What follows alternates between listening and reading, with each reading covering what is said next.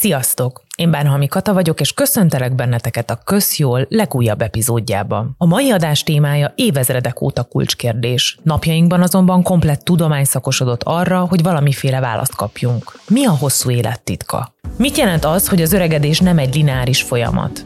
Honnan tudom meg a valós koromat, mi köze a genetikának az öregedésemhez? Milyen vizsgálatok és szűrések segítenek, hogy ne csak sokáig, hanem sokáig és egészségben élhessünk? És mi köze ehhez a mikrobiomnak? Ma annak járunk utána, hogyan tartsuk fiatalon a sejtjeinket, és mit nyerünk azzal, ha ez sikerül. Hamarosan érkezik hozzám a vendégem, Duda Ernő, a Magyar Biotechnológiai Szövetség elnöke és a MediPredict és a Solvo Biotechnology cégek alapítója. Tartsatok velünk!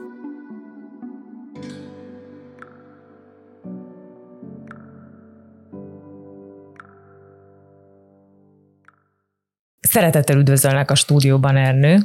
Köszönöm szépen a meghívást, szia! Azzal a kérdéssel szeretném indítani a beszélgetésünket, hogy a tudomány mai állása szerint mit jelent pontosan az öregedés? Tehát miben mérhető az, hogy valaki mennyire öreg vagy fiatal, mennyire lineáris ez az öregedés folyamat? Ez egy nagyon érdekes kérdés, és mostanában nagyon sok figyelmet kap. Azt gondolom, hogy a következő egy évtizednek a, a kutatásaiban a, az öregedés kérdés és az öregedés befolyásolása az egyik fő szempont lesz. Ennek az egyik oka az, hogy szinte minden betegségnél maga az öregedés, önmaga az öregedés az egy óriási rizikófaktor. Ez valahol egy, egy, ilyen, egy ilyen társadalmi alapfelvetés is, hogy ahogyan öregszünk, úgy egyre nagyobb öm, kockázata van a megbetegedésünknek. Tehát az öregedésünk az, az, az, ahogyan haladunk előre az időben, nem hat jól az egészségünkre.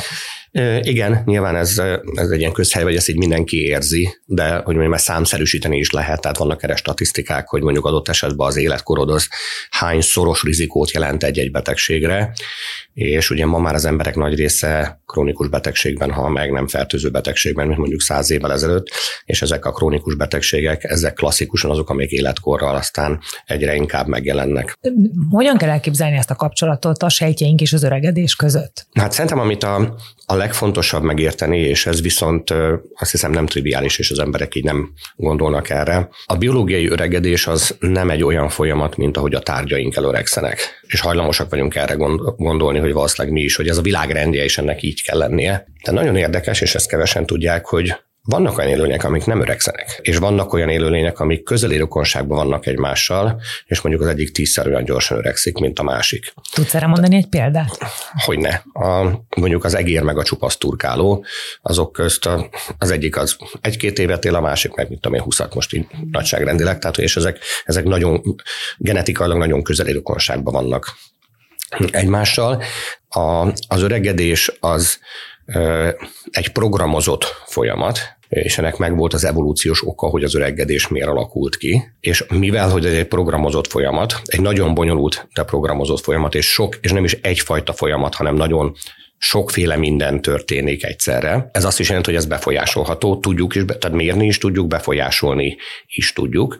Tehát lehet életmóddal befolyásolni, lehet az öregedést gyorsítani, lehet lassítani, le, sőt, például gyógyszeresen is lehet befolyásolni, ez egy nagyon, nagyon felkapott téma mostanában. Erről, sokat fogunk beszélgetni, Igen. viszont mielőtt tovább megyünk, mit jelent a biológiai életkor? Tehát ezt az alapfogalmat segíts nekünk tisztázni. Ebben van vita a tudományon belül is, tehát a, a biológiai életkor az nem egy ilyen rettenetesen exakt dolog, inkább úgy mondanám, hogy van többféle módszer, amivel meg tudunk biológiai életkort határozni, és egy élőnek a biológiai életkora nem feltétlenül ugyanaz, mint a kronológiai életkora, tehát hogyha, de ez, ez megint, megint az, amit mindenki tud, tehát hogyha ha valaki olyan életmódot él, akkor gyorsabban öregszik, mindenkinek van ilyen ismerőse, aki jóval idősebbnek néz ki a koránál, és megdolgozott érte, sokat dohányzott, olyan életmódot élt, stb. És vannak olyanok, akik ugye a korukat meghazudtóan fiatalosok, fiatalosok, akinek lehet biológiai oka, meg lehet életmódbeli oka. Tehát a biológiai korunk az nem feltétlenül annyi, mint a, a kronológiai korunk, és ezt különböző módokon lehet mérni, és ezek valamennyire korrelálnak egymással, de nem, nem tudjuk egyikre se azt mondani, hogy ez az exakt, mert hogy nincs, nincs egy olyan belső óra, amire százszerkosan lehet mondani, de különböző módszerekkel tudjuk. Én nem szívesen mesélek egyet-kettőt. Csak hogy... a kíváncsiságból, tehát én meg szeretném tudni, hogy én valójában biológia hány éves vagyok, akkor hova kell mennem ezért a vizsgálatért? Amit talán a legpontosabb, vagy, vagy amit legjobban elfogadnak, ez úgynevezett epigenetikai kor. És akkor itt egy, a hallgatók számára egy picit beszélni kell arról, hogy mi, a, mi az az epigenetika. Tehát ugye a genetikai állományunk nem változik az életünk folyamán, az minden sejtünkben ugyanaz, azt örököltük, az úgy van. De ugye az egy, az egy receptes könyvnek fogható föl, és az a tízezeres nagyságrendű 20 valány ezer gén, ami van a szervezetünkben, nem minden sejtben mindegyik működik, mert nincs rá szükség. Tehát az viszonylag logikus, hogy mit tudom én, egy csontsejtbe, vagy egy idegsejtbe, vagy egy izom, vagy egy májsejtbe más dolgokat kell termelni. És a, a DNS láncon vannak, úgy lehetne igazából, hogy ilyen kis kapcsolók, amik azt mondják, hogy ez, ez a gén most be van kapcsolva, vagy ki van kapcsolva, és ö, például amikor én valamit valamilyen tevékenységet folytatok, akkor a sejt arra reagál, tehát a klasszikus, hogyha neki állsz sportolni, akkor, a, akkor a bekapcsolódnak olyan gének, hogy most fehérjét kell termelni, hogyha mit tudom én éhezel, akkor mások kapcsolódnak be, átállítja az anyagcserét a, a szervezet. És ezeket a kis kapcsolókat, úgy hogy metiláció pontok a DNS-en, hogyha e, ezek nagyon jellemzőek az életkor. Tehát ahogy, ahogy öregszünk, nyilván egy, egy csecsemőnek más fehérjéket kell termelni, mint egy tinédzsernek, mint egy, mint egy felnőttnek.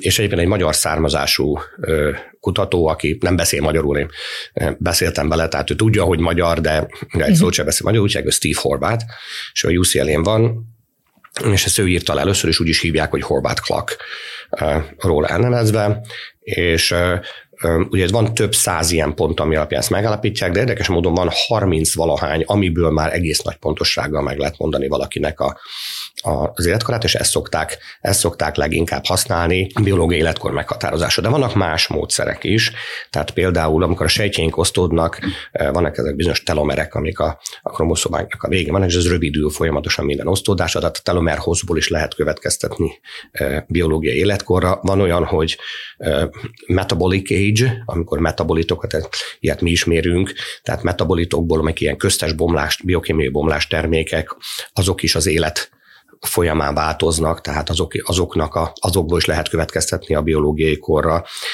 Van a glycan age, de tehát való, nagyon-nagyon sokféle olyan van, van, van, módszer van többféle van. módszer, sőt, vannak arra jelek, hogy például az embernek a mikrobiomja, a bélflórája is. Már az alapján is meg lehet mondani. Az alapján is valamelyes lehet, lehet erre követ. Ott, ott még egy kicsit ellentmondó az irodalom, de ezen is, ezt is nézegetik, és akkor elmesélek erre, csak hogy sztorizzunk egy picit, mert a hallgatók szeretik -e.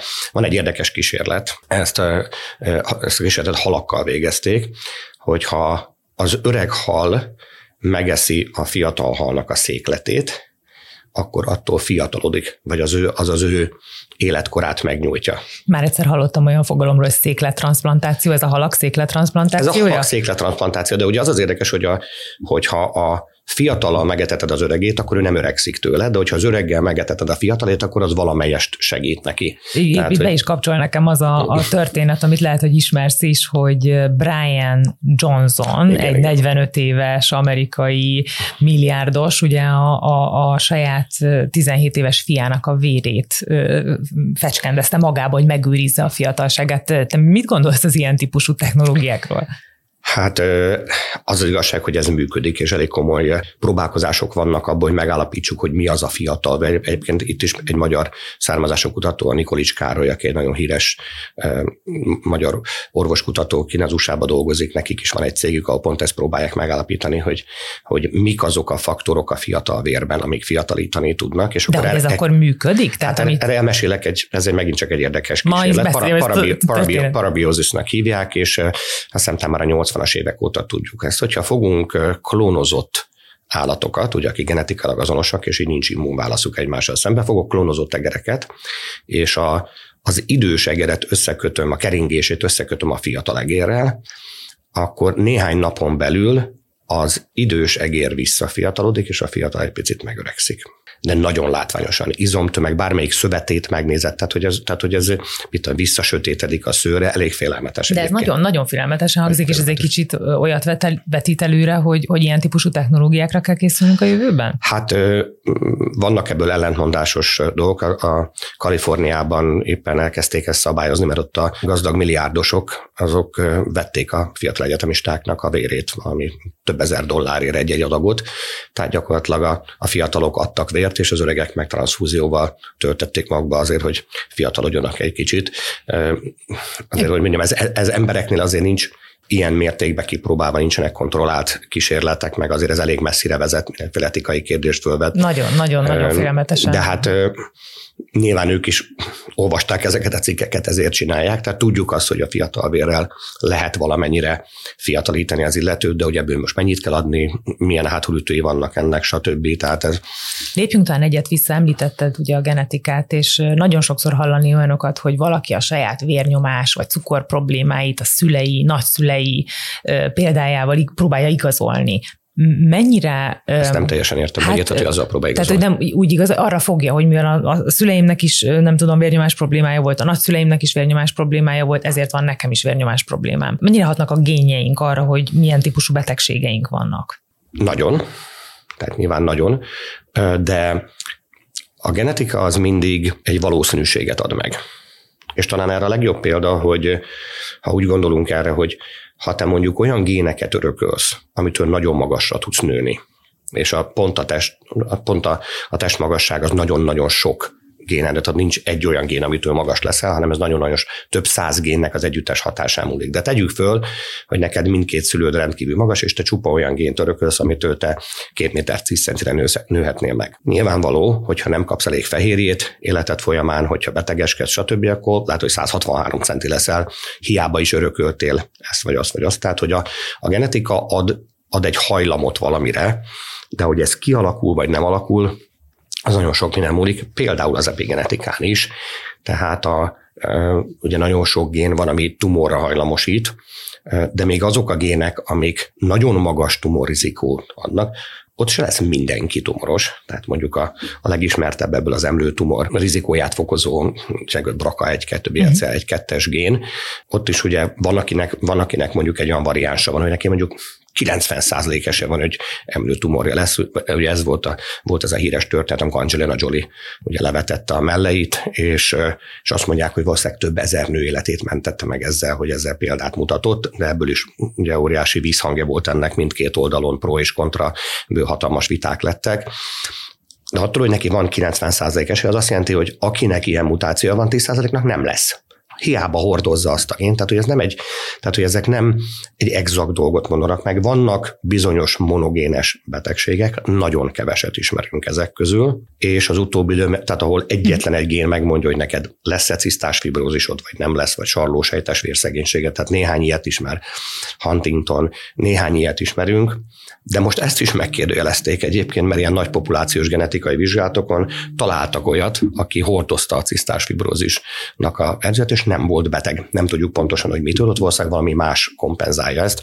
Tehát, hogy ez egy so, sose egy ítélet, és hogy ezt tőlünk is nagyon sokszor kérdezik, hogy csinál valaki egy genetikai vizsgálatot, hogy akarom én, akarom én tudni, hogy mibe fogok meghalni. És ez nem, ugye ezt nem lehet megmondani, azt lehet megmondani, hogy neked mondjuk magasabb esélyed van egy adott típusú betegségre, vagy alacsonyabb esélyed, és az életmódoddal ezt nagyon erősen lehet kompenzálni. Tehát az életmód, ha csak nincs, vannak olyan gének, de ez kis számú, tehát most éppen az amerikai klinikai genetikai gyárság azt hiszem 83-at azonosít, aminek, ami, hogyha az, diagn- tehát az, az klinikai diagnózis értékű, mondjuk hirtelen szívhalál rizikó, tehát ezek az, vagy például ez az emlőt, ezek olyanok, amivel azonnal kezdeni kell valamit. Az összes többi, az csak annyi, hogy ha neked mondjuk magasabb rizikód van vastagbéltumorra, akkor te kezdj el hamarabb járni kolonoszkópiára, ne 50 éves korodtól, hanem mondjuk 30 éves korodtól. Hogyha neked nagyobb esélyed van emlőtumorra, akkor attól függően, hogy mit találnak, az extrém az, hogy az ember leveteti a mellét, de lehet, hogy csak gyakrabban jár szem mammográfiára. Tehát ez mind, ez mind életmód, és életmódon nagyon erősen lehet ezeket befolyásolni. Ugye szó volt az öregedésről, a genetikáról és epigenetikáról, uh-huh. befolyásoló tényezők a betegségek kialakulásában. Milyen tényezők vannak még, amik befolyásolják azt, hogy mi egészségesek tudunk-e maradni, vagy sem? Hát nyilván a környezeti hatások, amit valamennyire tudunk befolyásolni, valamennyire nem. Tehát nyilván ez itt a, a légszennyezettségtől kezdve a mennyi, mennyi UV-sugárzát kap, stb. Tehát környezeti tényezők azok, azok nagyon, nagyon, sokat, nagyon sokat számítanak. Számít az is például, hogy milyen fertőzéseket kapsz életed folyamán. Van egy csomó olyan eset, amikor maga a fertőzés nem súlyos, de valamiért annak a kóro, az, az a kórokozó az vagy bekapcsol egy olyan gént, amit nem kéne neki bekapcsolni, és mondjuk akár tumort is okozhat, vagy adott esetben annak a kórokozónak valamelyik fehérje hasonlít egy emberi fehérjére. Ez, ez nagyon megragadt. Tehát van olyan, hogy mondjuk elkapok valamit, vagy elkap valaki valamit, és az elindít egy olyan folyamatot, aminek az eredménye az, hogy mondjuk addig nem volt hajrama adott esetben arra a betegségre, de mégis mondjuk kialakul egy tumor? Igen. Hát de például most a, a legismertebb ebből mondjuk a HPV fertőzés, ami, ami mondjuk méhnyakrákot tud okozni, ugye most már hál' Istennek erre van oltás, és, de egyébként vannak más, vannak, lehetnek olyan fertőzések, amik beindítanak egy olyan folyamatot, ami hosszú távon tumorhoz vezet, amit a szervezetnek illik el, az immunrendszernek illik elkapni, de, de azért van olyan, hogy nem, kap, nem kapja el. De amit az előbb kezdtem mondani, hogy nagyon sokszor van olyan, hogy egy felületi fehérje a, a, a kórokozón az hasonlít egy emberi fehérjére, és hogyha az ellen kezd védekezni a szervezet, akkor autoimmunbetegség alakul ki. Tehát, hogy a, és akkor az illető, tehát egy, egy csomó olyan autoimmun korkép van, ahol tudjuk azt, hogy az, az valószínűleg valamilyen fertőzés előzte meg. Tehát ezzel mondom, hogy ezt a külső tényezően kívül az is, hogy milyen kórokozókkal találkozunk, ez is befolyásolhatja. Hm. Melyek a leginkább örökletes betegségek? Ezt így, ezt így nagyon nehéz kijelenteni. Tehát nyilván a, a leginkább örökletes betegségek azok igazából ritka betegségek. És van, tehát vannak ilyen ritka genetikai betegségek, amelyek közül van, amelyik halálos, és van, amelyikkel leéled az életedet úgy, hogy nem is tudod, hogy neked van olyanod. Ezekből ezek definíció szerint azért ritkák, mert marha kevés van belőlük, viszont annyira sok van, tehát 8-9 ezer ilyen betegséget ismerünk, hogy valójában minden ötödik, tizedik embernek van valami ilyenje, de ez nem, egy, nem feltétlenül egy életet veszélyeztető dolog, ez csak azt jelenti, hogy neked kicsit más az anyagcseréd, neked, mit tudom én most, mondok egy példát, van a Gilbert kór, amitől kicsit magasabb a bilirubin szintén, kicsit sárgább a szemed, de ez nem, ez nem befolyásolja nagyon az egészséged, de, de mondjuk, ami Magyarországon például gyakoribb, van egy hemokromatózis nevű betegség, az talán az egyik leggyakoribb Magyarországon széngenetikai betegség közül, amikor ugye ez úgynevezett recesszív betegség, tehát a mindkét szülőtől a rossz gént kell kapnod, de ebből azért viszonylag sok van. Ez egy vasanyagcsere betegség, és ezt nagyon-nagyon gyakran nem veszik észre. Tehát ez nem okoz azonnal tüneteket, de az életet folyamán fölhamozódik a vas a szervezetbe, ami aztán mindenféle szervedet tönkreteszi, és ezeknek a nagy részét soha nem diagnosztizálják, csak azt veszik észre, hogy amikor mit tudom 40-50-60 éves az illető, akkor, akkor már mindenféle tünete van, és egy csomószor nem is rakják, nem, nem feltétlenül jut eszébe az adott orvosnak, hogy mondjuk hemokromatózisra tesztelje, tehát ezért nagyon fontos ezeket, ezeket vizsgálni, és a, a, például a családtervezésnél ö, nagyon gyakran van olyan, hogy valaki úgy kér genetikai vizsgálatot, hogy az nem is érdekli, hogy neki mi van, mert azt mondja, hogy mit tudom én, ezt rábízom a sorsra, arra kíváncsi, hogy mit örökíthet tovább a gyerekének ő is, és akkor ilyenkor a férj és a feleség is megcsinálja, hogy nincs valami olyan recesszív betegségük, amiből aztán nagy baj lehet, hogyha a gyerek mind a kettőjüktől a, a rossz gént örökli. Tehát ezek, ahogy a genetika kezd egyre olcsóbb lenni, egyre többen kérnek ilyen típusú vizsgálatot, tehát a családtervezésnél ez mondjuk egy fontos dolog, hogy a gyerekemnek nem lesz egy olyan valamilyen súlyos, ritka genetikai betegség, amiről nem tudok, mert lehet, hogy tíz generációt hordozzuk hmm. A családba, de senkibe se alakult ki. Mielőtt rátérünk a betegség betegségekre maradjunk egy pillanatra az életmódnál. Ugye te is említetted meg ebben a podcastban, nagyon sokat beszélgettünk már arról, hogy akár a táplálkozás, akár az alvás, akár a mozgásnak milyen pozitív hatásai vannak az életünkre, az egészségünkre. Itt a sejtek fiatalon tartása szempontjából mik azok a szokások, amiket te így ki tudnál emelni, amik nulla forintba kerülnek, mindenki meg tudja csinálni, és jelentősen hozzájárul ahhoz, hogy egyrészt fiatalon tartsuk a sejtjeinket, ami által késleltetjük, vagy egyáltalán a kockázatát megszüntetjük annak, hogy betegek legyünk. Szerintem ezeket így nagyjából, minden, nagyjából mindenki tudja. Amit talán kiemelnék az az, hogy a, a testmozgásnak a szerepe az mindig alábecsült. Tehát, hogy nagyon sokan azt gondolják, hogy ha a, nyilván a túlsúly az egy baromi nagy kockázat. Pláne sokan, mondjuk Magyarországon, nem tudom, a Európában aztán a második legkövérebb ország igen, vagyunk. Igen, tehát a, a testsúly ugye a, a a testsúly az egy nagyon magas rizikófaktor, daganatos betegsége, szív- és érrendszerére, cukorbet, stb. stb. És ezt úgy általában tudják az emberek. Amit nem tudnak, és ez egy nagyon érdekes statisztika, hogyha megnézzük azt, hogy megvizsgáljuk, hogy vannak vékonyabb emberek, meg kövér emberek, és vannak sportoló emberek és nem sportoló emberek, ugye kapunk egy mátrixot, és az úgy mindenki kikövetkeztetné, hogy valószínűleg aki kövér és lusta, az, ma, az ma meg leghamarabb, és valaki, aki vékony és sportos, az fog statisztikailag legtovább élni. Ami viszont érdekes, hogy a túlsúlyos, de sokat mozgó emberek, azok lényegesen tovább élnek, mint a sovány inaktívak. Tehát, hogy a a mozgás, a testmozgás az valójában, hogy most longevity beszélünk, tehát a, a várható élettartam szempontjából a mozgás az egy fontosabb faktor. Mint az, hogy mennyit, vagy Igen. mennyire vagyunk elhízva, vagy Igen. mennyit eszünk. Én most nem a 300 kilós kórosan elhízottról beszélek, hanem, hanem a, a túlsúlyosról, tehát hogy a, a testmozgás szere, azt gondoljuk egyébként, hogy ha én nem vagyok túlsúlyos, meg viszonylag egészségesen eszem, akkor ha nem mozgok, akkor az nem olyan nagy baj. A testmozgásnak óriási jelentősége van, tehát hogyha e, van is egy ilyen, most egy ilyen bestseller könyv, ahol a, a szerző, a Peter Atti azt írja, hogy a, a legerősebb longevity gyógyszer az a testmozgás. Én azért nem vagyok ellen, hogy ezt nagyjából minden adásban elismételjük, mert ezt nagyjából nem lehet eleget mondani. Igen, és valamiért igen. még hiába. Lehet hallani, és te is hogy ezt nagyjából mindenki tudja, ahhoz képest nagyon kevesen csinálják, Igen. vagy veszik ezt ilyen szinten komolyan. Igen, és még annyit kell kiemelni, hogy, hogy nem elég, hogyha egy, tehát hogy ezt is érdemes változatosan csinálni. Van, vannak olyan egészségügyi szempontok, ami miatt a kardió fontos, vannak olyan egészségügyi szempontok, ami miatt a, a súlyzós, vagy test, saját testsúlyos, tehát a, az izomerősítő edzések fontosak, és vannak olyan szempontok, ami miatt például az intervallum tréning a fontos. Tehát, hogyha mondjuk azt a szívnek az egészségét nézzük, akkor azt mondják, hogy a, tehát ahhoz, ahhoz a kardió nagyon fontos, az a bizonyos kettes zónába történő kardió edzés az nagyon fontos a szív egészségének a megőrzésére.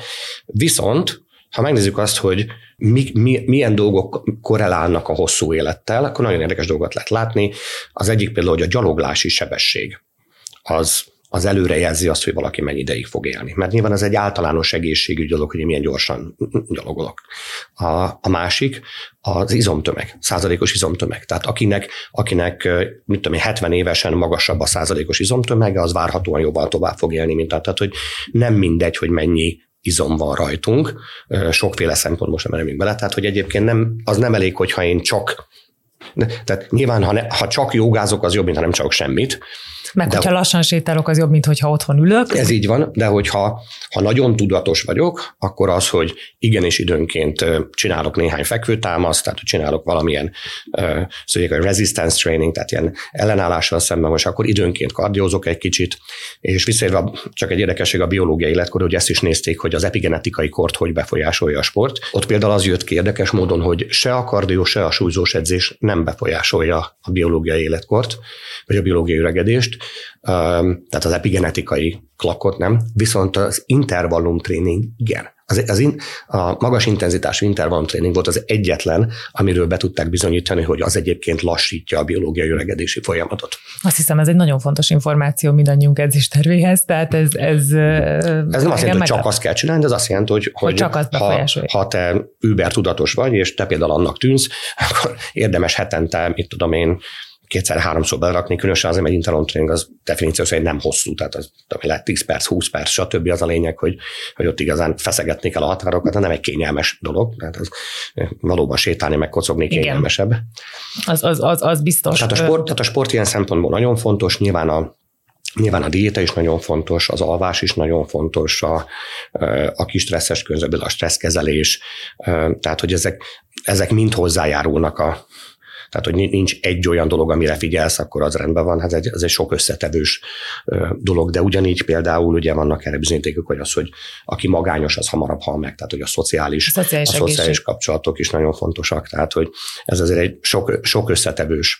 Talán azért is fontos ezekről mind legalább említés szinten beszélni, hmm. mert ezek azok, amit tudod, amikor valaki azt mondja, hogy de hát egészségesnek lenni, az csak pénzbe kerül, és szerintem ez fontos kihangsúlyozni, hogy van ennek egy olyan szintje, amit mindenki meg tud tenni, vagy legalább tudatosabban oda tud figyelni bizonyos életterületekre, és ez nem fog neki pénzbe kerülni. Viszont, hogyha egyet előrébb lépünk, és mondjuk a, a következő szint, mondjuk a vizsgálatok vonalán, és fogunk később beszélni arról, hogy ti milyen vizsgálatokat csináltok, de általánosságban mi az, amit te mondjuk javasolnál, hogy vizsgálatok szintjén mit érdemes elvégeznünk magunkon? Ami szerintem rettenesen fontos lenne, hogy az emberek eljárjanak szűrővizsgálatokra, és nem csak kötelező szűrővizsgálatokra, hanem mondjuk saját maguktól elmenjenek. Tehát az, és ez, ez nyilván egy picit életkor függő, meg függ attól, hogy milyen a kor története. Mondjuk a legtöbb ember a genetikáját nem ismeri, de azért, de azért a családból tudja, hogy, hogy milyen, milyen, milyen rizikók voltak a családban, és ezek még a viszonylag olcsó kategóriái, tehát hogy ö, nem hinnéd el, hogy hány olyan 50 éves ember van Magyarországon, akinek nem volt 20 éve laborvizsgálata, akinek soha egy nyugalmi EKG-ja nem volt. Tehát, hogy ez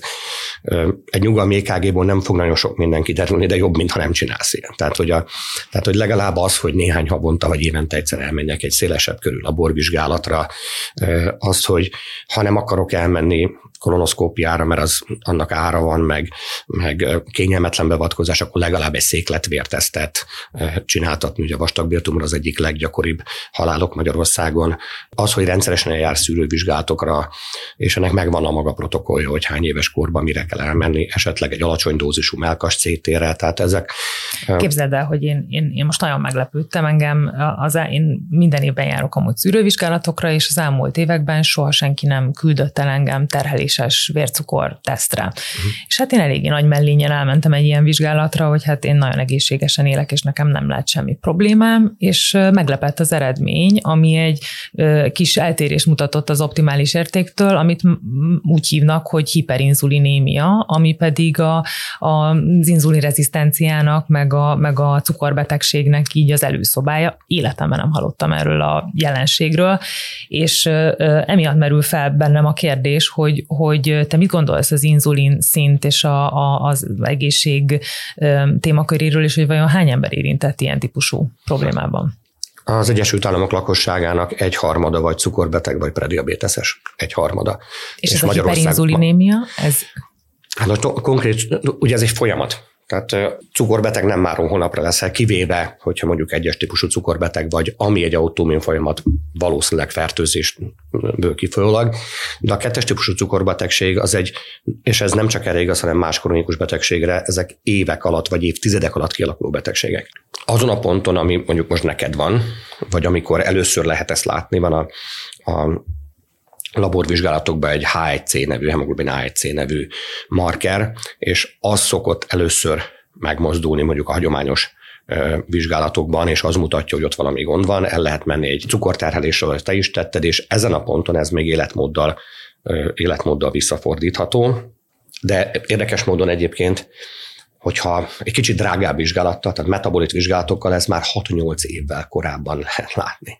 Tehát 6-8 évvel azelőtt, hogy a H1C a vérben, meg, csak meg a vércukrod jó. Tehát, amikor a, tehát a, még, a, még a vércukrod nem rossz, de a H1C-n már látszik, hogy, hogy valami, valami nem stimmel.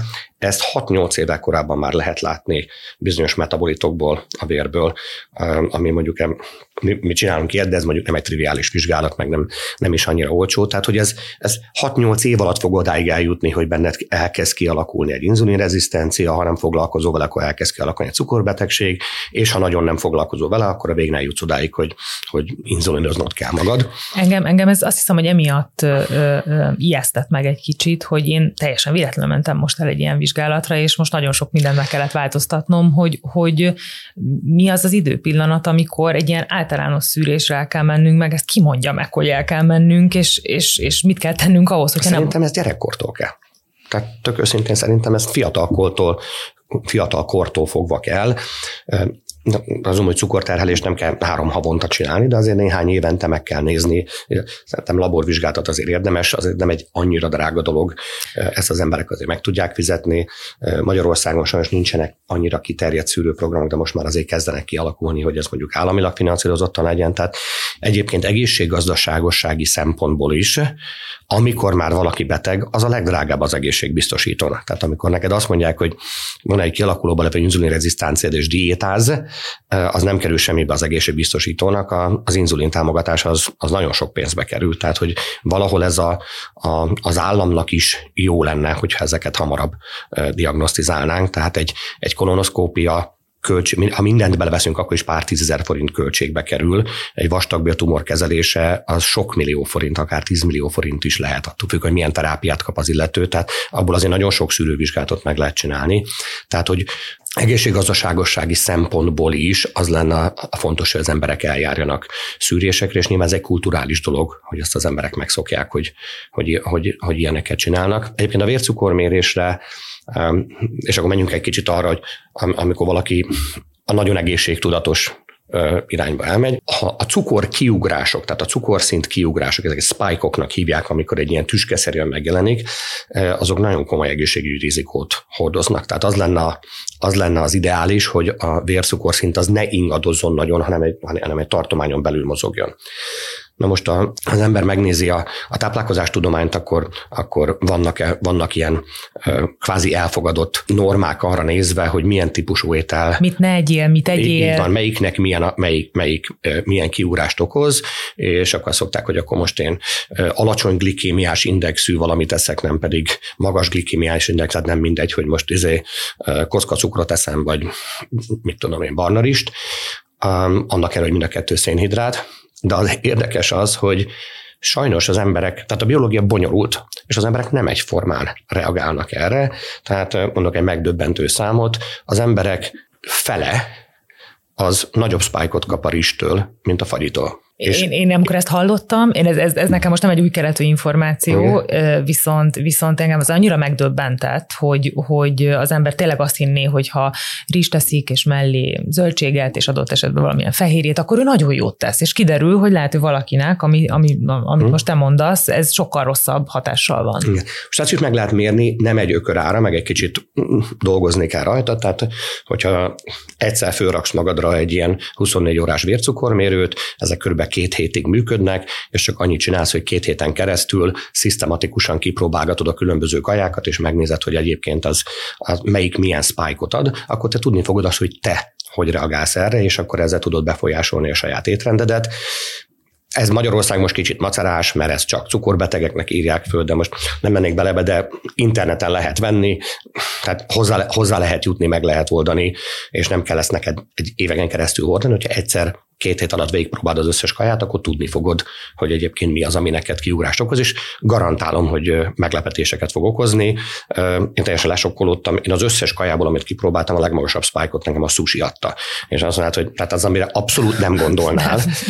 Nem, nem azok mozgatják meg, mint amit egyébként egyébként gondolnál. Azt hiszem, ezt én is kénytelen leszek megcsinálni. Említetted a, a vastagbél problémákat, és egy másik ilyen jelenség az inzulin mellett, amit én a környezetemben nagyon látok. Körülbelül fél tucat ismerősöm kapott béláteresztő szindróma diagnózist csak az elmúlt, nem tudom én, fél évben. Ez mondjuk egy olyan induló pontja lehet bármilyen bélbetegségnek, amire szintén nagyon érdemes odafigyelni? Igen, bár azért kíváncsi lennék, hogy ezt pontosan hogy mérték meg nekik, mert, ez, mert ennek azért a mérése az azért ott, ott tudományosan ö, többféle módszertan van, tehát lehet indirekten, direktben, tehát ezt nem, nem annyira könnyű mérni, és most ez egy ilyen felkapott divat ö, dolog, hogy mindenre ráhúzzák.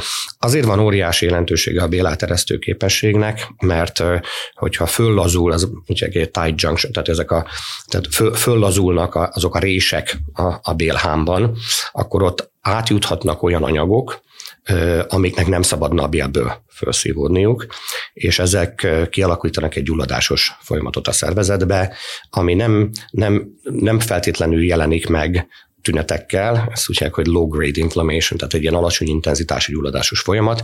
Ez viszont a krónikus betegségeknek a melegágya. Tehát, hogyha ez hosszú időn keresztül fönnáll ez az állapot, akkor ebből mindenféle fajta krónikus betegség kialakulhat, miközben nincs látványos nyomatát, csak azt látod, hogy van ez a bizonyos CRP nevű paraméter, és akkor a CRP picit magasabb. Emiatt fontos a életeresztő képesség, de sajnos a életeresztő képességet befolyásolni az nem annyira baromi egyszerű, mert például ehhez tudnod kell, hogy a te bélflórádnak milyen a például a butirát, acetát termelő képességet. A butirát termelő képesség nagyon fontos, mert de, ezt megmérni, ahhoz egy egy komplexebb mikrobiom vizsgálat kell, tehát amiket, a, amiket most lehet kapni mikrobiom vizsgálatok, eh, amikor úgynevezett ilyen 16-es technológia napnak, azok nem tudják ezt megmondani, tehát ahhoz egy mélyebb szekvenálás kell, úgynevezett metagenemikai szekvenálás kell, abból pontosan ki lehet számolni, hogy egyébként milyen a butirát termelése a, a, a te bélflórádnak, és azt is meg lehet mondani, hogy neked miket kell lenni ahhoz, hogy a, azok a bacik szaporodjanak föl, amik ezt helyre hozzák. Egy érdekesség egyébként, hogy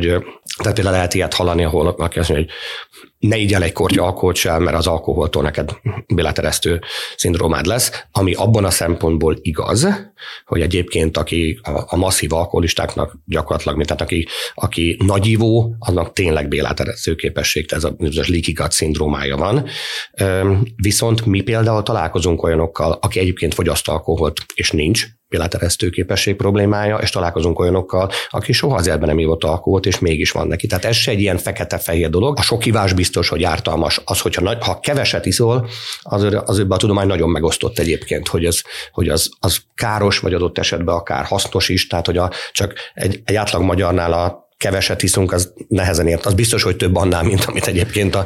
a e- ebben, hogy... a, ebben a műsorban is hangzott már el adásba, hogy egyáltalán nem szabadna innunk, és hogy minden alkohol, tehát egy csepp alkoholtól is már uh-huh. növelünk bizonyos ö, ö, problémáknak a, az esélyét, viszont, viszont pont a magyar ö, alkoholérintettség miatt van erre adott esetben amúgy vizsgálat, hogy én meg tudom nézni azt, hogy nekem személy szerint az alkohol az milyen rizikófaktor? Ez egy, jó, ez egy jó kérdés, ez azért valószínűleg egy elég komplex vizsgálat lenne, de én szerintem egyszerűbb azt mondani, hogy ne így áll. Mert, Igen, mert, de, mert, de, mert, attól, hogyha erre de azért jó, jó, tehát azt meg lehet nézni, hogy van a lékigatod, egyébként, és hogyha te megiszol mondjuk, mit tudom én, két pohár vörös bort, akkor utána lehet-e látni, hogy a, hogy, hogy a líkigatod változott, vagy nem változott, ilyet lehet mérni, de azért az alkohol sok mindent befolyásol, nem csak ezt. Tehát, hogy a te esetedben mondjuk a vörösbor található resveratrolnak a pozitív hatása az ellensúlyozza azt, ami negatív hatása van. Lehetne ilyet mérni, de azért ez inkább egy ilyen tudományos kísérletnek a, a szerepet. Jobb azt mondani mindenkinek, hogy ne Szerintem így akkor most mondjuk ezt. Igen, és, és hogyha véletlenül iszik néha egy pohár bort, abban valószínűleg nem fog belehalni. Akkor, azt akkor nagy baja nem lesz belőle, de... Bár ilyen megközelítést is hallottam, hogyha már iszol egy kicsit, akkor azt viszont tedd jó érzéssel. Tehát, hogy akkor ne legyen bűntudatod, de akkor... a, a, a komplexebb vizsgálatokra rátérve itt ugye a mikrobiomról már volt szó korábbi adásban, meg annak a egészségre gyakorolt hatásáról. Ugye ti a MediPredictben egy komplexebb vizsgálatot végeztek. Tudsz erről egy picit mesélni egyáltalán, hogy hogy indult el ez uh-huh. a mhm. Komplex vizsgálati folyamat, és hogy mit jelent a gyakorlatban a ti mhm. megközelítésetek? Ugye beszéltünk el, hogy mi az, amit általánosan tudsz csinálni és, és mik azok, amik nem kerülnek pénzbe. Tehát az, hogyha egyébként figyelsz a testsúlyodra, az, hogyha mozogsz, az, hogyha alszol jól, az, hogyha változatos a diétád, sok növényi alapanyagban nem eszel feldolgozott élelmiszereket, vagy minél kevesebbet, ez, ez egy általános recept, amivel valószínűleg a legközelebb jársz ahhoz, hogy te megőrizd az egészséged. Ez kb. 70-80 százaléka. Viszont van egy 20-30 százalék, amit nem tudsz. Tehát, tehát Még mondjuk a, egy pár százalékot elvisznek azok az alapvizsgálatok, amiről egy következő tehát, szinten beszélünk. Igen, nyilván, nyilván azok, az, hogyha még eljár, elmegyünk néha szűrésre, szűrésre az nyilván még, még ehhez hozzá, hozzátesz, és azt mindenképpen maximálisan javaslom, de vannak olyan dolgok, ami ebből nem fog kiderülni. Tehát, hogy egy lépése, és akkor még mehetsz innen lépések, mehetsz lépések, és azt mondod, hogy csináltas mondjuk egy terheléses EKG-t ami egy több pár tízer forintos vizsgálat, abból azért sokkal többet lehet tudni a szíved egészségéről, mint egy egyszerű kardiológiai kivizsgálásból, és ez csomó helyen benne van a csomagban, csomó helyen nincs benne. Ha még többet akarsz tudni a szívedről, akkor tudsz csinálni egy úgynevezett kontrasztos kardiocétét, amin minden egyes plak látszik a a szívedben, és ugye, vagy az emberek fele szív- és betegségbe hal meg, vagy ehhez kapcsolódó betegségbe, mondjuk az, ez egy olyan vizsgálat, amit mondjuk 50 fölött azért már érdemes megcsatani, de ezek már elkezdenek zsebben nyúlós tételekké válni. Vannak olyan emberek, akik mondjuk kifizetnek egy teljes testemert, és a teljes testemerrel kiderülhetnek olyan dolgok, ami semmi más módon nem merül ki, korai tumorok, stb. stb. Tehát, hogy itt, itt lehet lépcsőről lépcsőre menni, és hogyha egy kicsit egészségtudatosabb vagy, és megvan hozzá pénzed, lehet genetikai vizsgálatot csinálni, azokból is vannak, tudsz csinálni olcsóbbakat, ahol célzottan egy-egy dolgot néznek meg, és azt mondják, hogy csak azt nézed meg, hogy neked milyen szív- és érrendszeri rizikód van, vagy milyen tumorizikód van, és, és le, lehet olyat csinálni, hogy mondjuk teljes genom szekvenálás, és az első bázispártól az utolsóig, és manuálisan végignézik, tehát ez már egy milliós tétel. Tehát, hogy az, de, de abból aztán tényleg minden egyes genetikai rizikódat meg fogod kapni a tudomány jelenlegi állása szerint, csak ezt, ezt már kevesebb ember tudja megfizetni. És akkor ugyanez van a mikrobiom vizsgálatokra is, hogy lehet nagyon olcsó mikrobiom vizsgálatok dolgokat csináltatni, amikből az fog kiderülni, hogyha valami nagy baj van. Ebből nem fogsz túl sokat megtudni magadról, abban azt fogod megtudni, hogyha valamilyen káros kórokozóból messze több van. Ugye nincs olyan, hogy egészséges mikrobiom, tehát lehet tíz nagyon különböző mikrobiom mind egészséges. Azt tudjuk, hogy milyen az, amikor beteg. Most itt a mikrobiom vizsgálatok alatt a ma magyar piacon elérhető vizsgálatokra gondolsz? Igen. Igen, tehát lehet, lehet venni olcsó vizsgálatokat, amiben az fog kiderülni, hogyha nagy bajod van, és lehet venni drágábbat, amiből nagyon-nagyon, ott kapsz már betegség, konkrét betegségrizikókat. Tehát a, ez alatt értem azt, hogy a, ezeken a felületes szekválásokon a, nem látszanak a fajok a, a mikrobiomodnak, és akkor el lehet menni, arra már lehet olyan diétást, ajánlást adni, hogy egyél több kelbimbót, és mit tudom én, ne egyél ezt vagy azt, tehát hogy ott, ott, ott már odáig el lehet menni, hogy konkrét, mert, mert a mikrobiomunk ugye az változik ellentétben a genetikánkkal, és az kajával lehet befolyásolni. Ugye mindenki szedi a probiotikumokat, probiotikumon nagyon kevéssé lehet befolyásolni a bélflorát, de a táplálkozásoddal nagyon. Tehát, hogyha elmész külföldre és eltöltesz két hetet, tudom, a távol-keleten, akkor úgy jössz haza, hogy más a mikrobiom, mint amikor elmentél. És akkor a probiotikumoknak nincsen akkor a szerepe? Tehát, hogy nem annyira fontos elemei a táplálkozásunknak probiotikumokat szedni? Nagy, nagyon, nagyon ellentmondásos. Van egy csomó olyan vizsgálat, ami azt mutatja, hogy a probiotikum jelentős része nem nagyon változtat. Nyilván attól is függ, hogy miből indulsz ki. Tehát, hogy egyébként mennyire divers a bélflórád előtte, mennyire egészséges, de ha bele, ha bele, tehát az, amit te probiotikum beviszel, az annyira iszonyatosan kicsiny mennyiség ahhoz képest, amennyien ott a beletben élnek, és nem utolsó sorban hiába viszed be, ha nem kap kaját, akkor te szedheted a világ végéig, hogyha azt a specifikus kaját nem eszed, ami mondjuk annak a bacinak kell, akkor semmiféle hatása nincs a probiotikumnak. Ugye most már szoktak szimbiotikumokat adni, amikor azt mondják, hogy a, már eleve úgy adják a probiotikumot, hogy a baci mellett ott van az ő kajája is, és akkor egy kicsivel nagyobb eséllyel tapad meg, de a, az étkezéssel nagyságrendekkel jobban lehet befolyásolni a bélflórádat, mint a probiotikumokkal. Visszatérve a komplex vizsgálatokra, akkor nálatok ez pontosan hogyan néz ki? Tehát, hogy ugye most felrajzoltál egy spektrumot, hogy milyen vizsgálatok elérhetők, mi a helyzet a Mediprediknél? Hát ugye a, a legtöbbet mi is mikrobiomvizsgálatból csinálunk, mert az kvázi a legolcsóbb, legkönnyebben elérhető, és abból is már nagyon sok következtetés lehet levonni, de azért nem lehet, ugye most ezt ilyen, egy ilyen csodafegyvernek tekinti mindenki, de azért vannak olyan dolgok, amit nem lehet a mikrobiomból megoldani, és vannak olyan következések, amit nem lehet levonni, és önmagában a mikrobiom az csak egy vizsgálat a sokból. Tehát, hogy az, az megint olyan, hogy az akkor ér valamit, hogyha valamit csinálunk mellé. Hogyha például nézzünk metabolitokat, és megnézzünk több százféle metabolitot, akkor már látjuk azt, hogy egyébként adott szervrendszerekben vannak, vannak-e olyan elváltozások, vannak olyan biológiai útvonalak, ahol valami, valami gigszer van. Az se gyökör ára, tehát például, ez a, és ezt ilyet viszont nagyon kevés helyen csinálnak, sőt, olyan pontossággal, hogy mi csináljuk, mi egyetlen szállítót se tudunk a világon. Az, tehát, az egész világon. Igen, igen tehát mert, mert mi konkrét koncert, tehát egy csomó helyen, tehát ahol mérnek ilyet, sokkal kevesebb metabolitot mérnek, és mindig csak arányokat néznek, mi konkrét, mi, mi exakt koncentrációkat tudunk mérni, és emiatt össze tudjuk hasonlítani különböző idő, idővonalon, hogy ezt az amerikai kompetitorok sem tudják, tehát a, a korábbi mérésedet össze tudjuk vetni az újabb mérésekkel, és hogyha egy fokkal tovább akarsz menni, akkor, akkor lehet egy genetikát csinálni mellé, és ez a három dolog kiegészíti egymást. Mert onnantól fogva, hogy látjuk, hogy a, a metabolitokat, tehát hogy megmérünk neked 800 metabolitot, teljesen kizárt, hogy mind a 800 normál értéken legyen. Tehát ott biztos, hogy lesznek olyan eltérések, amik azt mutatják, hogy neked asnyálmirigyet környékén, májadba, a vesénél valami funkcionalitási gond van, annak erről semmiféle tüneted nincs.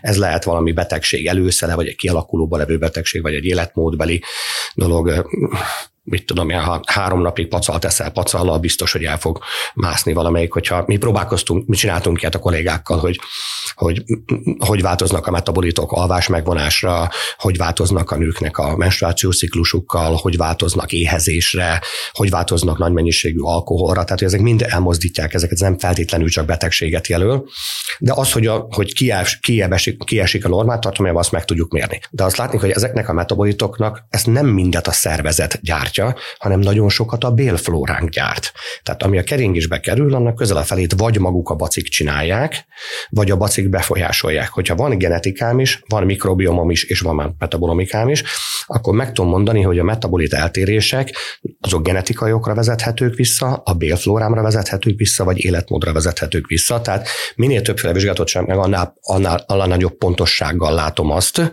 hogy hol van probléma, és ahhoz hogy lehetne hozzányúlni, mit kell hozzá csinálni. Ha én jól tájékozódtam, ez a komplex vizsgálat, amit most elmagyaráztál, és ami biztos, hogy még több beszélgetést igényel, hogy tényleg pontosan megértsük, ez azért igen kevesek számára elérhető. Mennyibe kerül egy ilyen típusú komplex vizsgálat? Amiről most beszéltünk, ami ezek lépésről lépésre mennek, tehát most nem tudom fejből össze, de ez a, ezt a hármat, ha együtt megcsinálod, ez nagyságrendileg két millió forint de akkor van egy teljes genomszekvenálásod, van egy nagyon mély mikrobiálmányzás, van egy több százas metabolitot, tehát azért ez, ez, már egy, ez már egy nagyon-nagyon mély vizsgálat. Ami ebben nincs benne, Ebben nincsenek benne hordozható eszközök, nincsenek benne klasszikus orvosi vizsgálatok, műszeres vizsgálatok, képalkotó vizsgálatok. Tehát, hogyha inkább úgy mondom, hogy ha a, nekünk van egy olyan típusú csomagunk, ami, ami nyilván nem a, hozzáketem, nem a magyar piacra fejlesztettünk ki, pontosan tudjuk, hogy a lakosság egy nagyon pici részének megfizethető, de azt a, azt a terméket azzal a szemlélettel alakítottuk ki, hogy ha azt a kérdést teszed föl, hogy mi az a maximum, amit az egészségemért megtehetek, és én mindent is meg akarok csinálni, ami jelenleg a tudományállása szerint elérhető, akkor az most hát 15 ezer euró, az hát most itt az euró által függően, mint 5,5-6 millió forint, de azért mondjam, azt látnod kell, hogy ez sok nap, nagyon sok vizsgálat, 500 féle vérparaméter, nagyon sok képalkot, tehát ez, ez, egy, ez a részedről időt is vesz, tehát hogy ez, ez egy komoly, komoly időráfordítás is.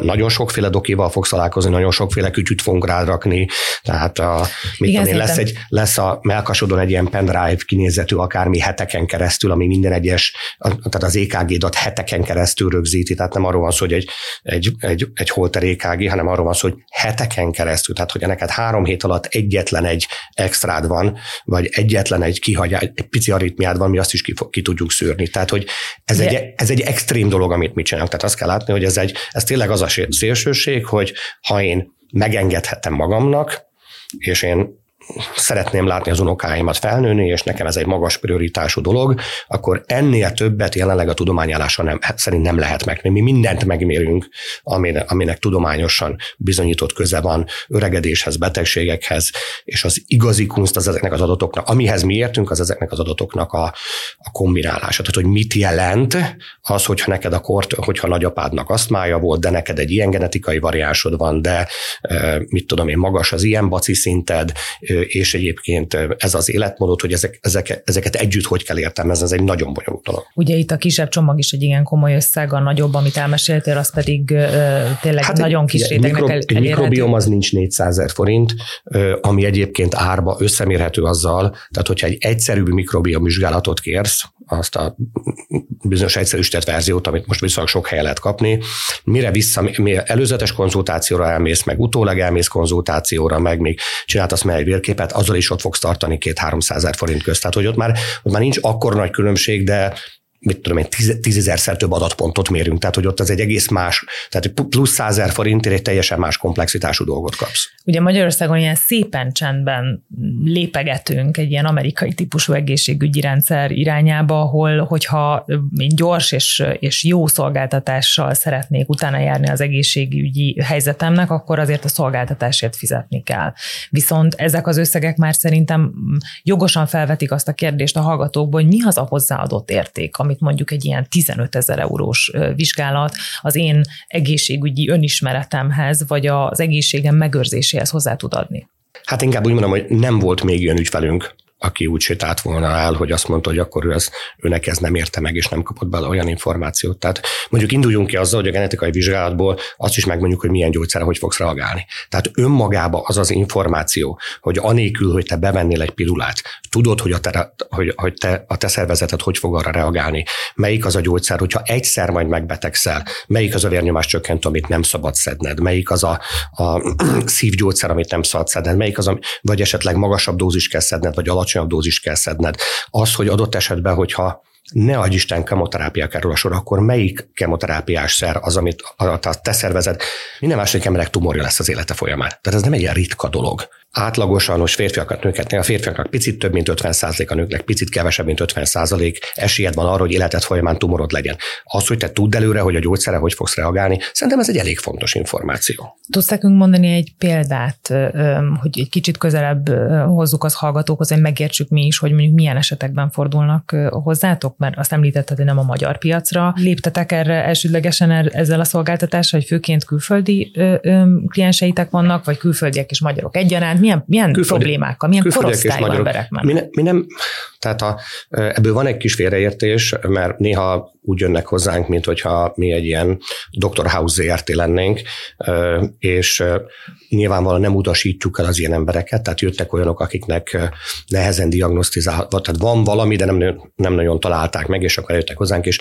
vannak olyan esetek, amikor mi találunk, találunk mondjuk egy olyan genetikai okot, ami miatt a, ezek a tünetek vannak, tehát ilyen előfordul, de mi alapvetően egészséges emberekre célzunk, tehát nekünk a célcsoportunk azok egészséges, egészségtudatos emberek, kell úgy mondom, hogy nagyon egészségtudatos emberek, akik meg tudják azt fizetni, hogy tudják azt, hogy hogy fognak még plusz 10-20-30 évet élni, és akik akarják tudni a betegség rizikóikat, mert egy csomó emberek azt mondja, hogy én nem akarom tudni, és ez tök rendben van, mert ő nem tud szembesülni pszichésen azzal, hogy neki most nagyobb esélye van infarktusra, és akkor ezt nem tudja lelkileg feldolgozni, tehát nem való mindenkinek, és az az igazi célcsoport, aki egyébként ezért hajlandó tenni is.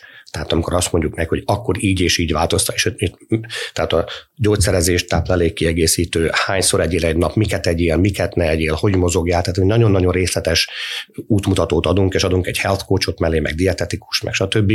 És van olyan ember, aki eljön, nem egy ilyen, eljön, kifizet közel 6 millió forintot, kap egy 450 oldalas anyagot magáról, amiben nagyon-nagyon-nagyon precízen le van írva, hogy mit kéne neki csinálni ahhoz, hogy, hogy tovább egészséges, és nem csinálja. Nyilván mi megkaptuk érte a pénzt, de annak van értelme, aki egyébként fog változtatni. A kérdésedre visszatérő, hogy ki a célcsoport, ez nagyon változó. A tipikus az valaki, aki mondjuk a középkor környékén, már 40-es, 50-es, 60 stb., és elkezd, megijedt, mert, a, mert, mert elkezdtek a barátai meghalni. Tehát hirtelen azt látja, hogy úristen, az egyik infarktust kapott, a másik az agyvérzést, és rájön arra, hogy ő se fog ezer évig élni, és még egy csomó terve van az életbe, és megteheti azt, hogy egyébként egy ilyen vizsgálatot megcsináljon, ez mondjuk a, ez mondjuk a, a klasszikus ügyfél.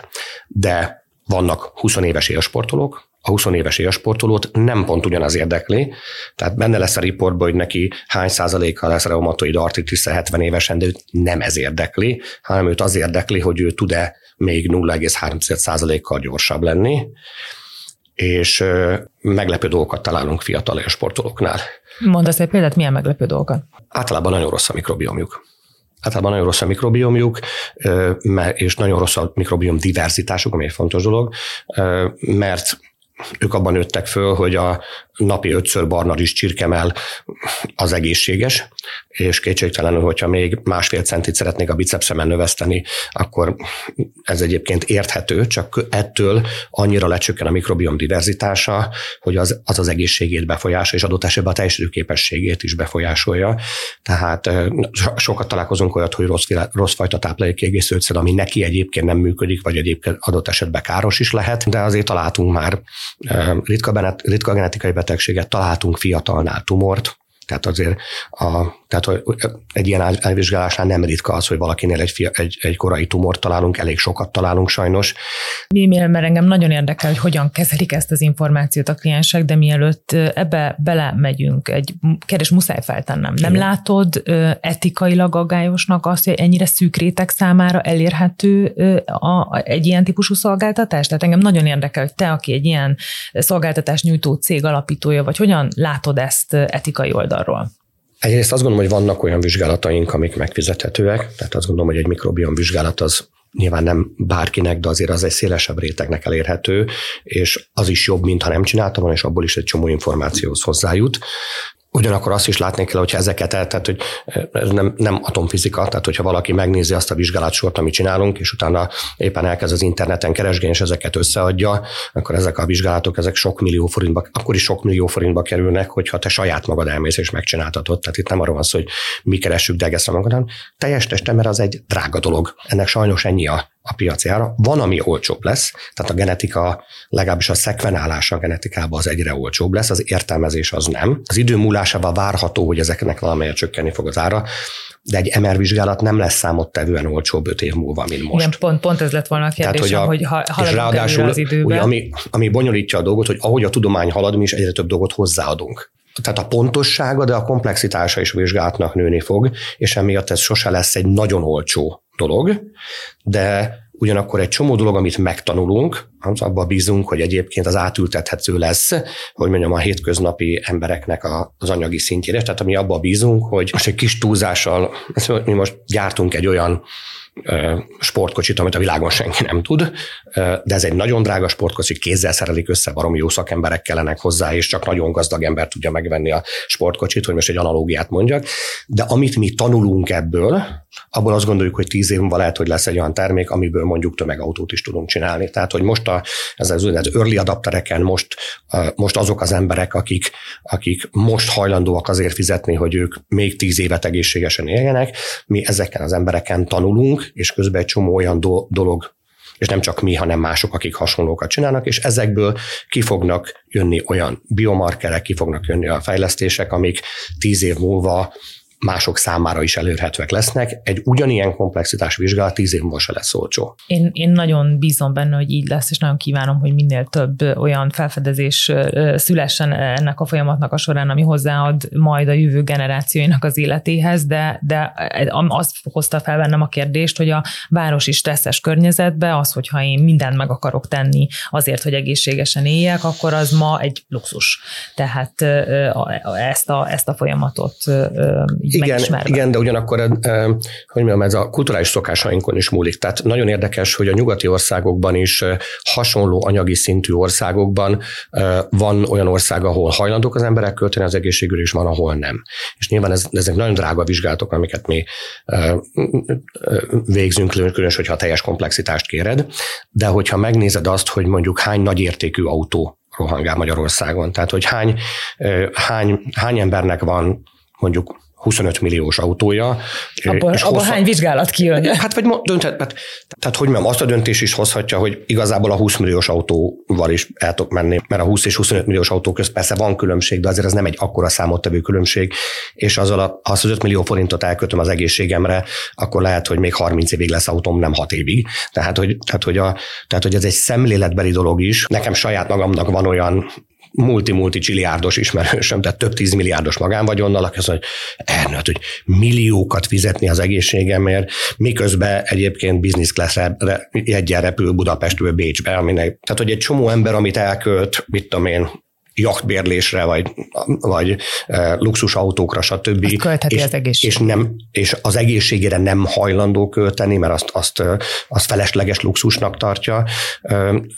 Ez Svájcban mondjuk teljesen másképp működik, tehát Svájcban az emberek teljesen tudatosan tisztában vannak vele, hogyha én egészséges szeretnék maradni, és sokáig szeretnék élni, akkor arra, arra költenék. És ez egy, ez egy magasabb prioritású dolog adott esetben, mint hogy milyen extrák vannak az autójába. De ez egy, de ez egy, kulturális, ez egy kulturális kérdés egyébként, hogy mibe szocializálódtak az emberek. Néhány példát felhoztál, de talán összességében is érdekes lehet az a kérdés, hogy milyen információt kap meg az, aki ezt a komplex vizsgálatot végigcsinálja. Tehát mi mindent fog tudni önmagáról?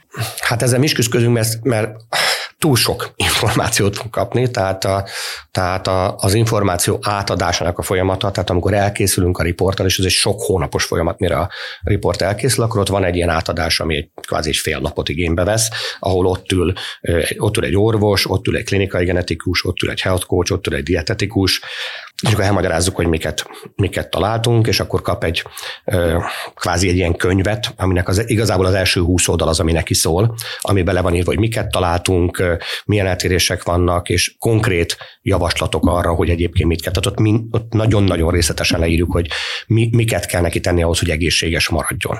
És akkor utána mi ezt egy fél évvel visszamérjük, tehát nem csak ötleteket adunk, mint a rabbi alibákkal, hanem hogy, a, hanem hogy mi, mi megmérjük azt, hogyha mi azt mondtuk, hogy ha ezt és ezt eszed, akkor így fog változni a mikrobiomon, azt végig visszamérjük fél év, hogy az tényleg úgy változott-e, és közben próbáljuk segíteni, tehát a health coachnak az a feladata, hogy, hogy segítsen abból, hogy ez tényleg eléri ezt a célt, és a, valahol a cél az lenne, hogy ne betegedjen meg, hanem ezt, a, a, ezt az egyensúlyt, amit egészségnek hívunk, ezt, ezt föntartsuk. De igazából az szokott kiderülni, hogy még az átadás után, meg miután elolvasta a riportját, és a riport nagyobbik fele az inkább orvosoknak szól arról, hogyha egyszerre jut a lássa az, hogy miket csináltunk, meg miből vontuk le a következtetéseket.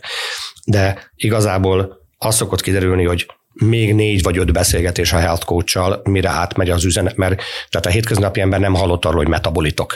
Most már mikrobiom szóró sokan hallottak, de hogy, hogy olyan sok információt kap, hogy az nem lehet egy ültébe földolgozni, hanem akkor az több beszélgetés alatt fog neki leesni, hogy akkor neki most miért kell kerülnie az X kaját, vagy mit tudom én, miért kell minden nap áfonyát ennie, és akkor egy idő, és akkor egy idő után a megértési szintje is. Tehát ez egy edukációs folyamat is, hogy, a, hogy nem lehet anélkül, hogy az ügyfél egy kicsit meg ne értse, hogy a szervezete hogy működik, és mi milyen hatással van rá, és hogy mibe különbözik ő a világ összes többi emberétől, és az a diéta, ami a szomszédnak jó, az neki miért nem jó. Nem véletlenül nincs egy olyan általános diéta, ami mindenkinek jó. Pszichológus nincsen ebbe a csapatba? Tehát én csak úgy belegondoltam, hogy még egy ilyen vizsgálati eredményként én megkapok valami nagyon súlyos rizikó faktort vagy potenciált, hogy ezt hogyan tudják az emberek feldolgozni, hogy nincs ennek egy ilyen olyan ö, része, ahol, ahol már maga az információ. Tök jó kérdés, tök jó kérdés. Tehát amikor az ügyfél bejön, akkor van egy, van egy ilyen checklist, ahol eldönthető, hogy ő miről akar tudni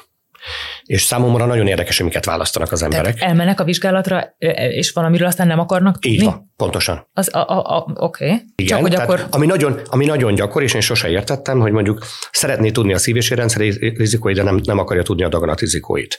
Vagy tudni akarja a daganat rizikóit, meg az autómia rizikóit, de nem akarja tudni a szív- és érrendszeri rizikóit, ami nagyon gyakori, amit nekem tök érthetetlen egyébként, hogy a leggyakoribb, amit nem akarnak tudni, az az Alzheimer rizikó. De ez, ez de nem értem, tehát azért megyek el, hogy tudjam ezeket a... Ne, ne engem kérdezz, mert de ezt ti nem, nem Nem meg? vagyunk egyformák, tudod, tehát, a, tehát nekem, tehát én, nekem még nagyon sok évtizede való terveim vannak, hát ha Alzheimer, nagyon szeretném tudni az Alzheimer rizikomat, mert baromira nem mindegy, hogy még 10 évet tervezzek, vagy 30 évre tervezzek, már 20 év vasaláta leszek, akkor másképp élem ma az életemet. Tehát, hogy nekem, én nekem nagyon fontos ez, hogy ezt tudjam, de csomóan mert nem akarja tudni. Nem, nem akarja tudni. És ezt tiszteletbe kell tartani. Olyan is van egyébként, aki például a teljes genetikát kiisztel, és csak azt akarja tudni, hogy a gyerekének mit ad tovább, és a sajátját nem akarja tudni, de ez mindenkinek a szíve joga, hogy eldöntse azt, hogy ő ezzel vagy azzal vagy amazzal nem akar tisztában lenni. Tehát az ügyfél kiválogatja magának, hogy mi az, amit mondjunk meg, mi az, az adat ott van, eldöntheti később is, hogy két év vagy gyerekek mégis szeretném tudni, hogy akkor mi van az én szív- és érrendszeri meg. De ha nem akarja tudni, akkor nem mondjuk el. Tehát nyilvánvalóan ez egyrészt az ügyfél kiválogathatja azt, hogy mi az, amivel szembesülni akar, mi az, amivel nem. A másik, hogy az orvos csapat, aki az elején beszél vele, ugyan nincs erre egy, hogy mondjam, egy exakt mérési módszertan, de az orvoscsapat dönthet úgy, tehát az ő kezükben az a döntés, hogy adott esetben egy ügyfelet nem mérünk meg. Tehát, hogy bejön egy ügyfél, szeretné megcsinálni a vizsgálatot, és mi azt mondjuk, hogy ne haragudjon, önnek nem fogjuk megcsinálni. És milyen okokból kifolyólag? Volt már ilyen ügyfelünk, ráadásul úgy, hogy Angliából jött ide, tehát meg kell térítenünk neki mindenféle költségét. Annak az illetőnek volt viszonylag súlyos depressziója, és, és egyszerűen azt gondoltuk, hogy a... Hogy Pszichésen nem, nem bírná el az igen, információt? Igen, tehát mi nem akarjuk azt a felelősséget felvállalni, hogy mi mondjuk meg neki, hogy XY betegsége lesz, és az illető mondjuk leugrik az emeletről emiatt. De akkor van pszichiáter a csapatban, vagy pszichológus? Nincsen most pszichiáter a csapatban egyébként, és azt gondolom, hogy ez a, tehát hogyha tök őszint, hogyha megkezded mi a gyenge pontja a vizsgálatainknak, akkor azt gondolom, hogy a, a mental health, a, a a lelki egészség a leggyengébb pontunk, és nagyon régóta foglalkozunk vele, és azért nincs benne a vizsgálatokba, mert ugye mi csak olyasmit rakunk be, ami tudományosan nagyon erősen megalapozott, és nem, nem sikerült megtalálni annak erre, hogy már beszéltünk pszichiáterekkel, beszéltünk pszichológusokkal, próbálgattunk különböző teszteket, nem igazán találtuk meg azt a, a tesztet, ami mögött olyan szintű evidencia van, és olyan eredmények jönnek ki belőle, amire mi ajánlásokat tudnánk csinálni, amit bemernénk rakni a vizsgálatokban, azt mondják, hogy ez tudományosan megállja a helyét. Valószínűleg van ilyen, tervezzük is, Csak még hogy nem, ezt egy kicsit értsük, még nem a, mentál, a mentális egészség és a betegségek kialakulása közötti kapcsolatod?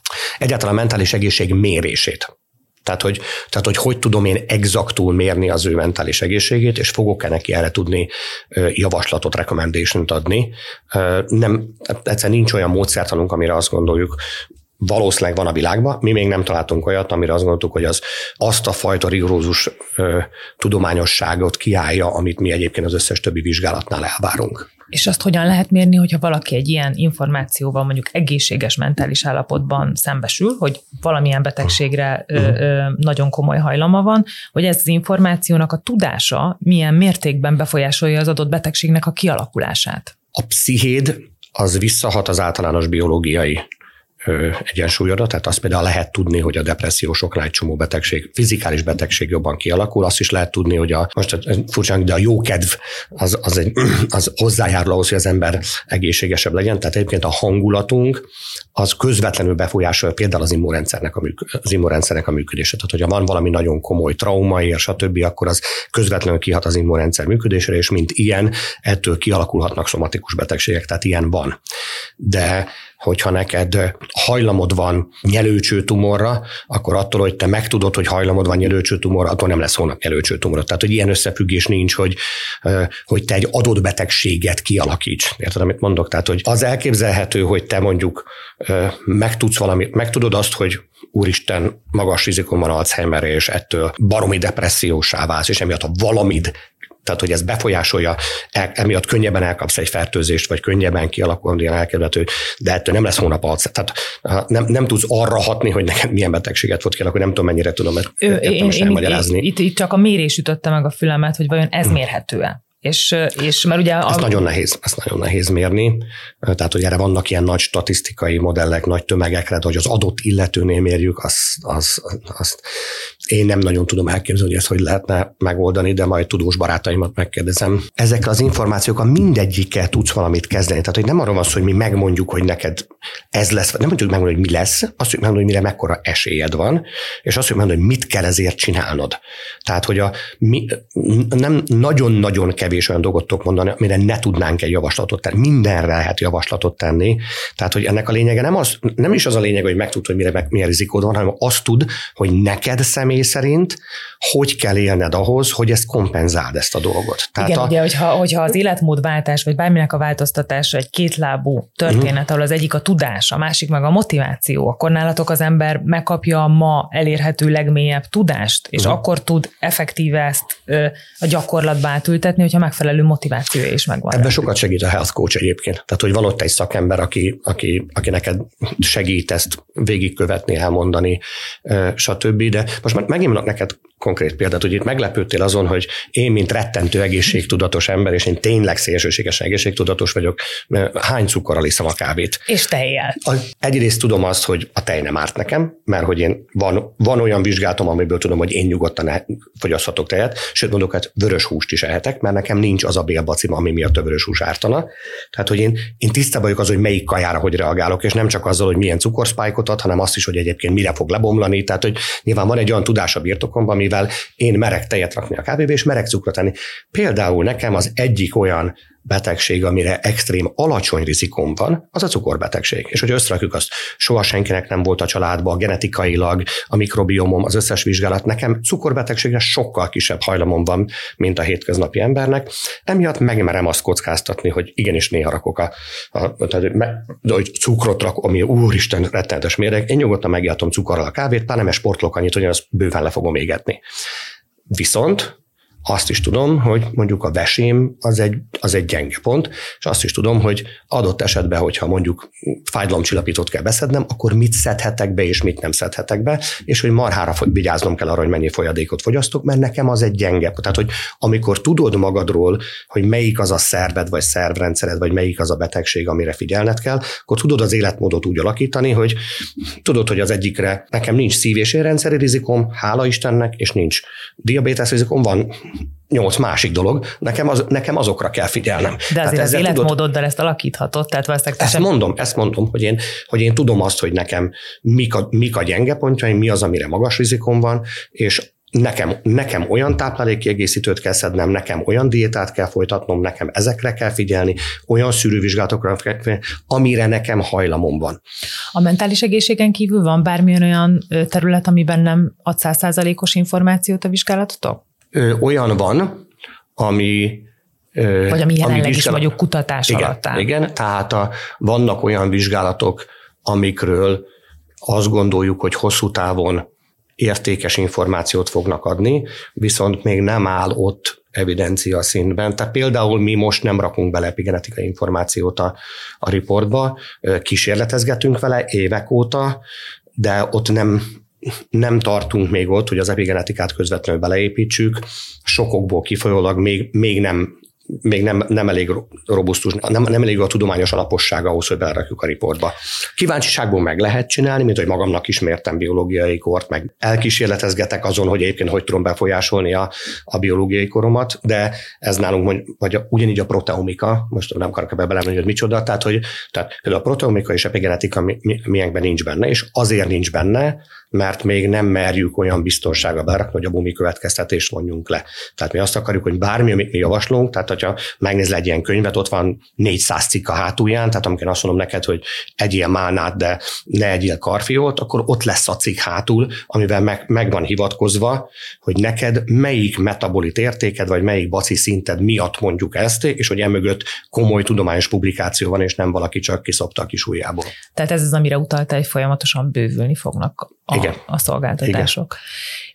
Én záró kérdésnek azt szeretném tőled megtudni, hogy ha valaki szeretne egyet lépni, tehát még valamilyen vizsgálatok irányába nyitna, de nem, nem elérhető számára, hogy egy ennyire komplex vizsgálatot megcsináljon, abba a zajba, ami, amiben ma élünk, mi alapján tudjuk eldönteni ezek között az egészségügyi szolgáltatók között, akik nyilván abban érdekeltek, hogy a saját szolgáltatásaikat eladják, hogy ki ma ebben a témakörben a hiteles szereplő? Hát ez borzasztó nehéz.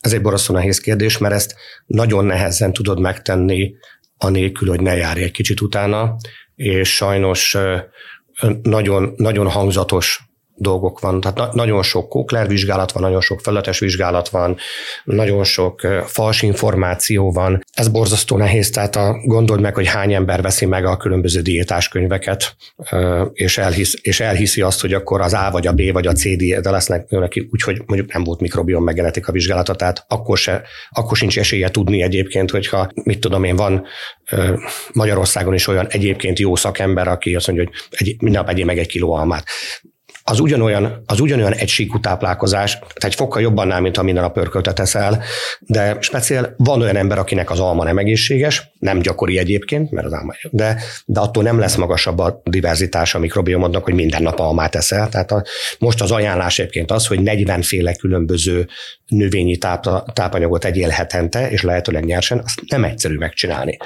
Még de összeszedni is egy kicsit. Nem, nem tehát ez, ez borzasztó nehéz, tehát hogy ez borzasztó nehéz 40 féle dolgot szedni, még akkor is, ha mindenféle magokat beleraksz, de akkor meg, megint ott van, hogy lehet, hogy neked pont nem szabad brokkoli tenni, vagy neked pont nem szabad, tököm tudja, makadámdiót, mert neked van valami olyan eltérésed, és ezt nem fogod tudni úgy, hogy egyébként nincs mélyebb vizsgálatod. Tehát, hogy itt megint nagyon nehéz kérdés az, hogy hogy, hogy hogy tudod megmondani, hogy ki az, aki, ki az, aki hiteles, de hát gondolj bele, hogy mondjuk a, az oltások kapcsán mennyiféle fals információ, és hogy tudod megmondani egyébként, hogy mi az igaz, de eleve fake news-zal tele van, és ne haragudj, a politikába könnyebben meg tudom, és nem akarok ebbe az irányba elmondani. De, hagyjuk ezt, tehát, az hogy, egy másik adás lesz. Tehát, hogy a, sajnos óriási a zaj, nem csak egészségügybe, hanem, hanem minden másba is, és anélkül, hogy belemennél, és anélkül, hogy kicsit, kicsit utána járnál, nem fogod tudni megmondani. Tehát akkor a tudás és az információ bővítés megértése, igen, igen. és hát azért mondjuk az én, én, én nekem még az intuíció is egyszerűen néha itt van, hogy egyszerűen ráérezni arra, hogy egy ponton a megfelelő tudás alapján, hogy merre kell lépni. Igen, de szerintem menjünk vissza arra a pontra, hogy azért a 70-80 százaléka az majdnem, hogy ingyen. Tehát, hogy a, tehát azok, amiről beszéltünk, a, a mindennapos mozgás, az alvásra odafigyelés, a, hogy hidratált vagy, hogy, hogy a stresszedet kezelhet, hogy ezek, ezek, ezek ingyen vannak. Tehát, hogy a, azt a maradék 20 százalékot, amit mi mondunk meg, azt, azt akkor vedd meg, hogyha tényleg megengedheted magadnak, és iszonyú egészségtudatos és tényleg kezdeni fogsz vele valamit, de a nagy része azok tök triviális dolgok, amit bárki el tud érni. Ernő, nagyon szépen köszönöm, hogy itt voltál, és bízom benne, hogy köszönöm a meghívást. sokat tudtunk átadni, és, és abban is, hogy fogunk még beszélgetni, úgyhogy köszönjük szépen. Én is köszönöm. A hallgatóknak pedig köszönöm szépen a figyelmet, a közjól két hét múlva folytatódik. Addig is ne felejtsetek el feliratkozni a műsor csatornájára, és csekkoljátok le a HVG podcastokat is. Ha bármilyen kérdésetek, visszajelzésetek van, várom őket a Spotify kérdői funkciójában, vagy a podcastokukat hvg.hu e-mail címen. Hamarosan újra találkozunk, én Bánhalmi Kata vagyok, sziasztok!